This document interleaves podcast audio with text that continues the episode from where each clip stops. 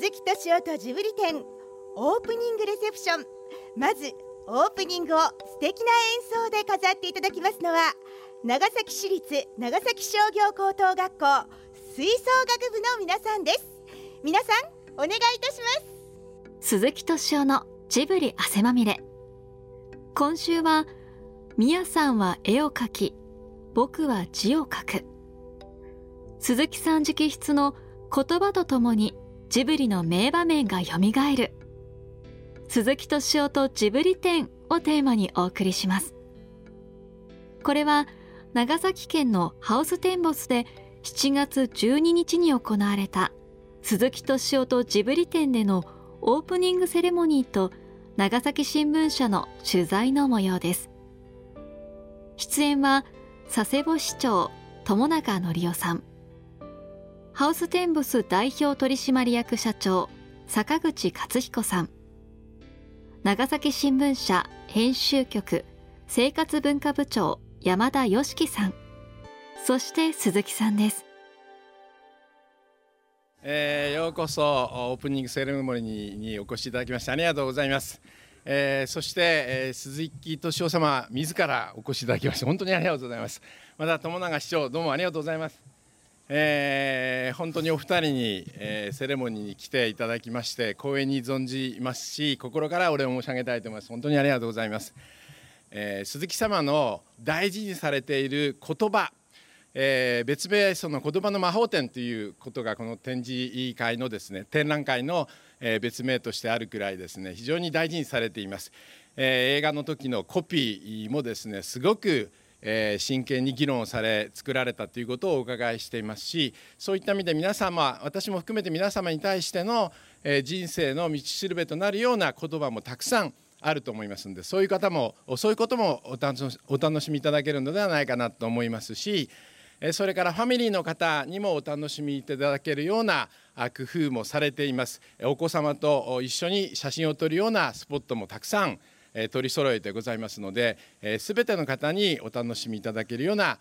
展覧会になっているというふうに思います。ぜひともお楽しみをいただけますようにお願いをしたいと思います。えー、皆様本当に楽しんでいただけますよう、よろしくお願いします。ありがとうございます。ありがとうございました。ご来賓の方々を代表いたしまして佐世保市長友永則夫様よりご挨拶を頂戴したいと思います。友永市長お願いいたします、えー、ただいまご紹介に預かりました佐世保市長の友永でございます、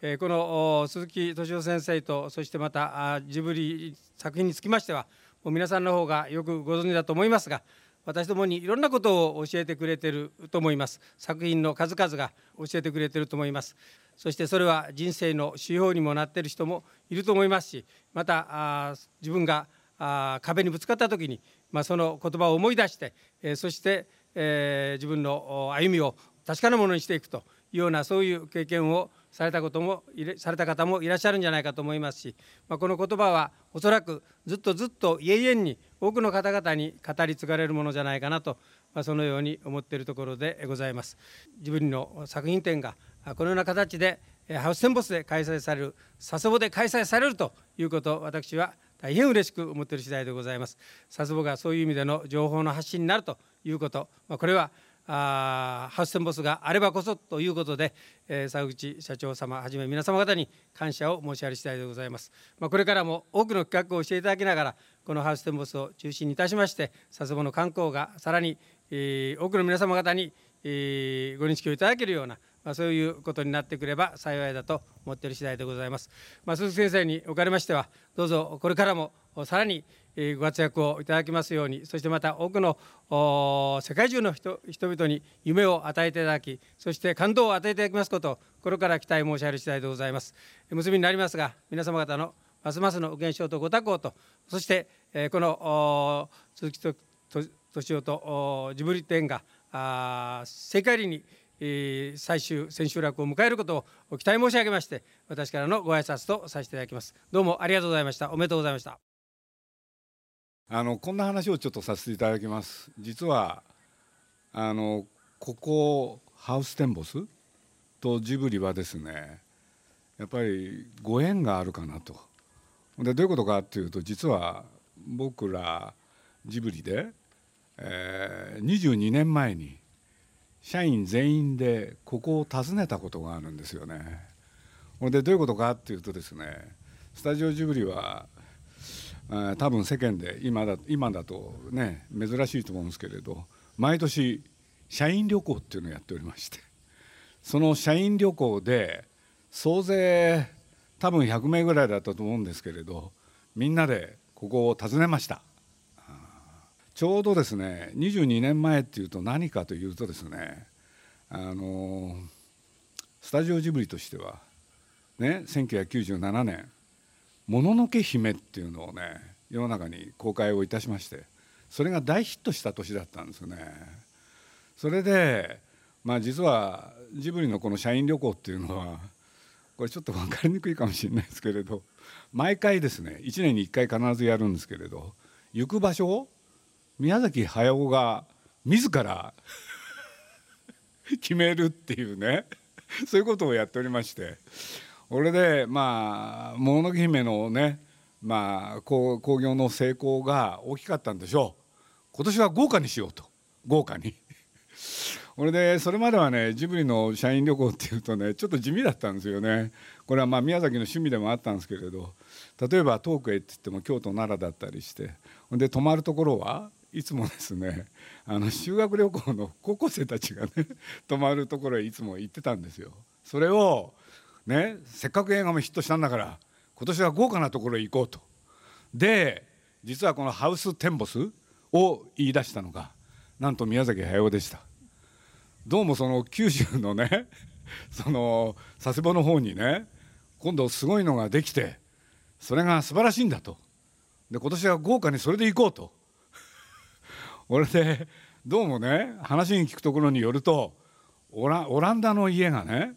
なんか建物がねそのままあるらしい。俺でまあ宮崎はですね実はまあ現在78なんですけどあの世代の人っていうのはねヨーロッパに憧れた人が多くていわゆる西洋かぶれって当時は言ったんですけれど ね日本でオランダを体験できる。しかもそこのね場所でねえー、2泊3日をすればねあのその「もののけ姫」ヒットにね答えあの頑張ってくれたスタッフにもね大きな慰労になるんじゃないかっていうことで。でそんなことでですねまあ国内としては初めてだったんですけれど、ね、宮崎駿が奮発しましてねだから今回の社員旅行はね飛行機に乗って行こうっつって。それまでバスとかですねそういうのが多かったんですけれどそれを観光したまあ何が言いたかったかというとご縁がある。まさかそのね20年前に22年前に僕らが社員旅行でやってきたここの場所でこの展覧会をまあ開けることになったっていうのは本当にねご縁以外の何もないのかなと。それから現在先ほどもご紹介ありましたけれどねかぐや姫を作る時にジブリのスタッフとして働いてくれた鈴木さんがなんと国へ帰ってね今ハウステンボスに勤めてるこれもねご縁の一つかなと。まあ、昨日ちょっと彼と話すことがあったんですけれどかぐや姫を作ってきた、ね、作ってた頃の話をねされて僕もあれってなんか映像としてねなんか浮かんだようなところもあったんですけれど、まあ、そんなことでいろいろありましたけれど、まあ、そういうご縁の上でこういう展示会が開かれるってことになりました。本当に僕にとしては嬉しいなと思っておりますのであのこの上はあの本当にねせっかくだから、まあ、期間も長いですからねお客さんにいっぱい来てもらいたい。うんあのなかなかね展示でお客さんにいっぱい来てもらうっていうのはそんな簡単なことじゃないんで、ね、いくらいい展示をやっても、ね、いろんな皆さんのご協力がないとなかなかうまくいきませんいかないと思うんで皆さんこの場を借りてお願いいたしますよろしくお願いいたしますあのやっぱりジブリはねいろんな人にまあ愛されて本当にそのことをやってきたんですけれど特に若い人たちにまあこういう会に出席していただくとね彼らあの多分あの口コミがすごいと思いますんでぜひ皆さんもねいろんな人に声をかけてこの会場にね足を運んでもらえるようにいろんな話をしていただけるとありがたいです。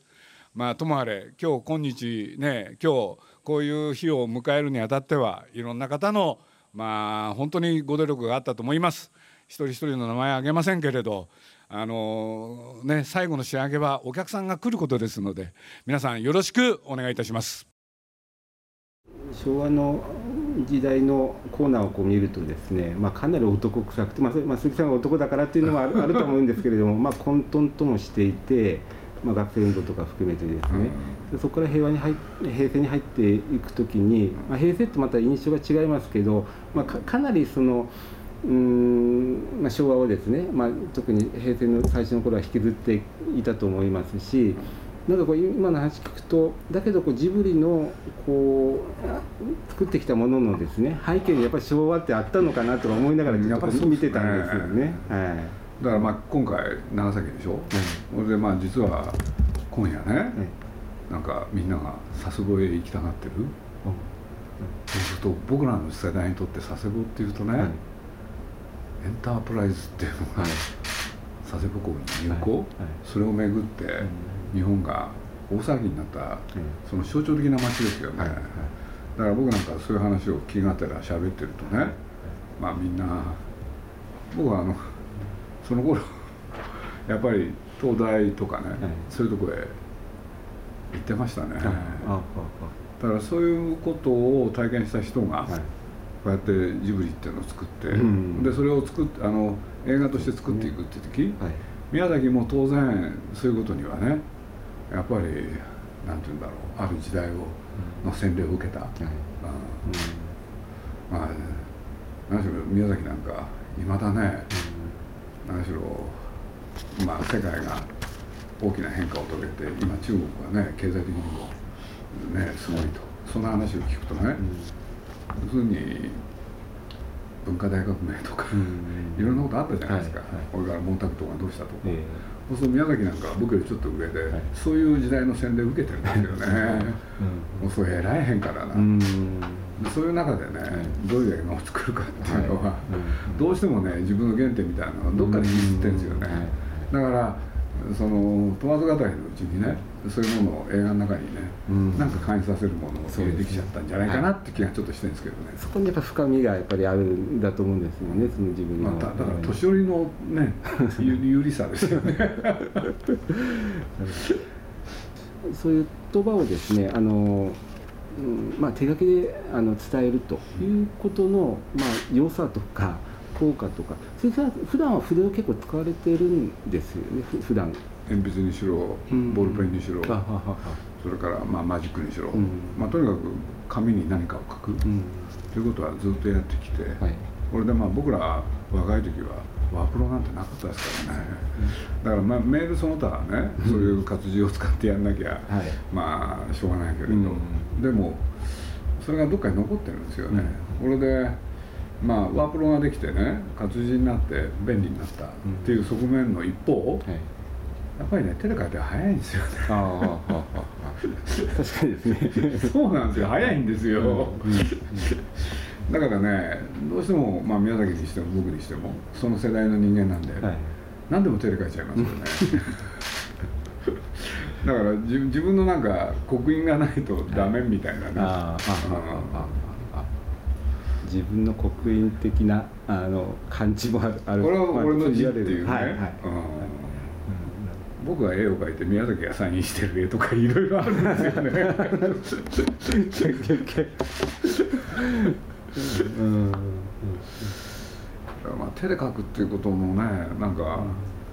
いいとかその他って言われても、うん、そういう時代だったからなとしか言いようがない。うん、なるほど、ただまあ今の時代、まあ、ちょっとやっぱり忘れかけているというかあの一周回って逆にそこの今ちょっと自分の刻印とおっしゃいましたけども、まあ、書いた人の性格とかですね、まあ、質みたいなものがこうやっぱ筆跡によってね、はい、本来性格まで分かるって言われた時代でしょ、はいはい、そうですね。だから字はちゃんときれいに書かなきゃいけない、うん、そういうことを学んだ世代なんだよね、はい。うん、だからまあ僕のおふくろはとにかく子供の頃字にはうるさかったですよね。ちゃんと書けって、うん、だから僕の字の元って実はおふくろなんですよね、うんうん、で字は上手じゃないとね一人前の大人じゃない、はいはい、っていうことを言われた世代ですよね、提起しますけどね。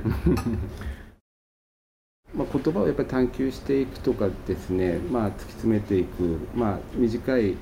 字をまあ書くあるいは公にするときにですねな何をあのどういう言葉をまあ選ぶのかというかですねどういう言葉をこう、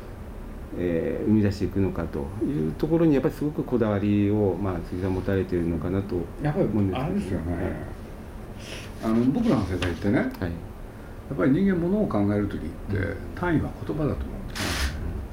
その組み合わせによってある考え方を作る。うん。で時にはそれをねで僕どっかに書いておきましたけれど、うん。それを口に出して読むと、い。なんか説得力があるかどうか、そういうことで言うとねやっぱり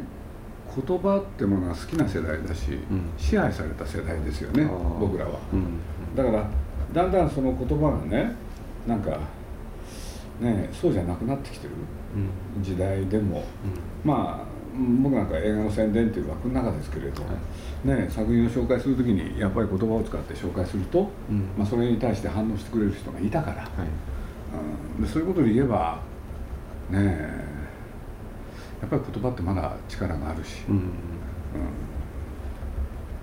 まだまだと思ってますけどね。うんうんうん。そういうあの言葉へのこだわりっていうのはもうあれですかね。その、まあ、仕事の中でだんだん生み出されてもんですけどそれともなんか、まあ、子供時代に結構こう、まあ、例えば本好きで 子供に対して、まあ、あの結構こういろいろこうここれはね僕の意見じゃないんですけれどねやっぱり僕らぐらい前ですかね、まあ、ある人によると80年代の途中まで、う、要するに本を読んで立派な人間になるっていう考え方があったんですよね、はい。だから僕だけじゃなくてみんながそうだった。そうすると本は読まなきゃいけなかったんですよね、でそれがそうじゃなくなったのは現代じゃないですか、はいはいそれは大きな違いじゃないかなって気がしてるんですけどね、うん。だからみんなねある種の向上心っていうのか、うんそういうものがあったんですよね、だからまあ例えば宮崎がね、これあの監督は今度気分なんですけれど元を作ったのは宮崎だったんですけれど「耳をすませば」っていう映画があってね、その時に、まあ、宮崎と話しててあこれかなと思ったんで、僕男女が出会って、ねやっていくっていう時にねお互いを高め合うなんていう言葉を宣伝に使ってるんですよね、今ないでしょそういうの。そうまあないかどうかはあれですけどね。でも流行んないですよね。でもそういう言葉を使ってみたらねみんな反応が良かったんですよ、そうですねそう男女ってそういうものがあって、はいはいうん。だからそこから逃れられないですよね、うんうん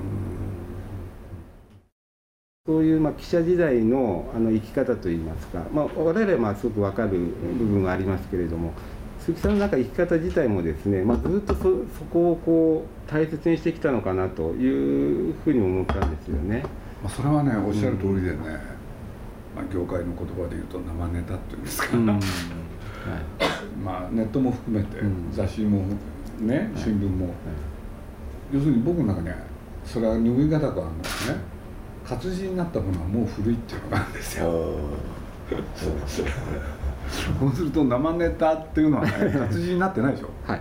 言葉になってないですよね、はい。それを見るのが好きですね。ああそうですか。うそれを活字にするところまでというよりもその前そう。がワクワクするこれでワクワクしてそれをどう言葉にするか、うんうんでまあ僕らは僕も週刊誌の記者の時はそれやってましたからね、うんはいはい。だからまず現場に行く、はい。うんそういうまあ一つのこう姿勢といいますか、まあ、ひ非常にその人とのつながりがですね鈴木さんの場合まあひ広いし、まあ、一つ一つが深いじゃないかなとあの、まあ、まあ全全部がではないですけれども、そそういう方々とのつながりがまあ非常に深いなというのも、まあ、やっぱり何かこうあの記者から記者を辞められてもですねやっぱりそこの、まあ、性格かもしれませんけれどこも。れ多分ね、やっぱり一生記者ですよね、うん。記者であり編集者。あこーの2つですよね。だからプロデューサーっていうのをね、まあやんなきゃいけなくなった時、僕別にプロデューサーになりたいと思ってた人間じゃないんで。でやっぱり悩んだんですよね、で悩んだ時にねあそうかって記者であり編集者であれば、うん。なんとかなるかなって、うんうん。そういうふうに思ったことは確かですね。だからそれこそ監督と一緒にものを作る時、はいはい、要するにねいろんな世間話するんですけれど、はい、世間で起きてることでなんていうのかなテレビとか新聞、うん、ネットで流れてないって話しますよね、うん、例えばねまあこれ一つの例ですけれど例えば宮崎と話す時雑なんで、最近神社へ行くとねお参りを皆さんするんだけれど、そのお参りの時間長くなってますよって。これ生ネタでしょ？ね？ほ本当にねまあ僕の住んでる地域にも神社あるんですけれど皆さんねお祈りの時間が長いんですよ。そこは一体何なのか、はいはいそういうと捕まえ方ですよね。その前はねもっと早かったんじゃないかなって気がして、はいはい、それと神社へ行かれる方がね作法がきちんとしてるそうまず鳥居の前で、一礼ですよね、これでね今のなんていうんでしたっけ？その境内に入ってって本本殿、行くまでゆっくり歩きますよね、これであの儀式ありますよね、すごい時間かけておやりになる方が増えてる、はい、そうするとねこれはやっぱり現代とは何かって考えたくなるんですね、はい、はい、いややっぱりなんかこうそうなんとなくこうそう感じてる言葉をなんかこう言葉にされると ああそうかというか。まあ結局なな何が変化してるのかとか今何がこう動いてるのかということにこうちょっと思考が思考がこうき次に行きますよね。言葉にするとですね。だからね最近僕若い人、うん、若い男の子たちと喋っててねちょっと最近へえと思って気になってるのはね、うん。はい、あの例えば「素敵っていう言葉あるじゃない。ですか「はい、素敵ってこれ女性言葉でしたよね、うん、そうですね今男の子がいっぱい使うんですよね、はいはいはい、20代30代、うん、そうするとね男の子が素敵って何で言うんだろうって考えるんですよね、やっぱり逆転したのかな。女性からは素敵って言葉減ってんじゃないかなとかね そういうところに着目するのは好きですね、う僕が記事書く時もね、そんなようなことをよく書いてたんで、はい、素敵といえば本来女性言葉だったのと。ところが昨今ね、なんと若い男の子たちがそれを連発する、うん、なぜか、うん、いやもうコラムが一本できてる。んですけど。まあでもそういう意味ではこう何か気が付いたことを、まあ、言葉にしたりあれ宮崎さんのあるいはですねあのまだこうもやっとした混沌としたことを話を杉さんが聞いて言葉として一つ表現してみたりとかっていうのは、まあ、記者の仕事でもあるなという感じはしますよね。おっしゃる通りなんですよ。うん。まあ僕の立場だと作品の解説を書かなきゃいけなくて、そう宣伝でそれって必要ですよね。はい、この作品はこうだ。はいそしたら記者の方たちがねそれを丸写しの方が増えちゃってね困ったことはあるんですよね。耳が痛いいやいやいや。いや、まあ、でもそうですよね、まあ、本来はあちゃんと見た記者があの自分の観点で価値観でやっぱり整理して書いていくというのが解説ですよね。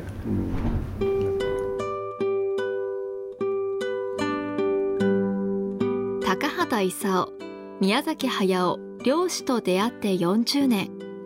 幾多のジブリ作品を手掛けてきた鈴木さんによる書やジブリ作品の資料とともにスタジオジブリの言葉の秘密に迫ります。長崎県のハウステンボスで行われている鈴木敏夫とジブリ展は9月23日まで開催中です。お時間のある方はぜひ長崎観光とともにお越しください鈴木敏夫のジブリ汗まみれこの番組は「ウォールト・ディズニー・ジャパンローソン日清製粉グループ au ブルボンの提供でお送りしました。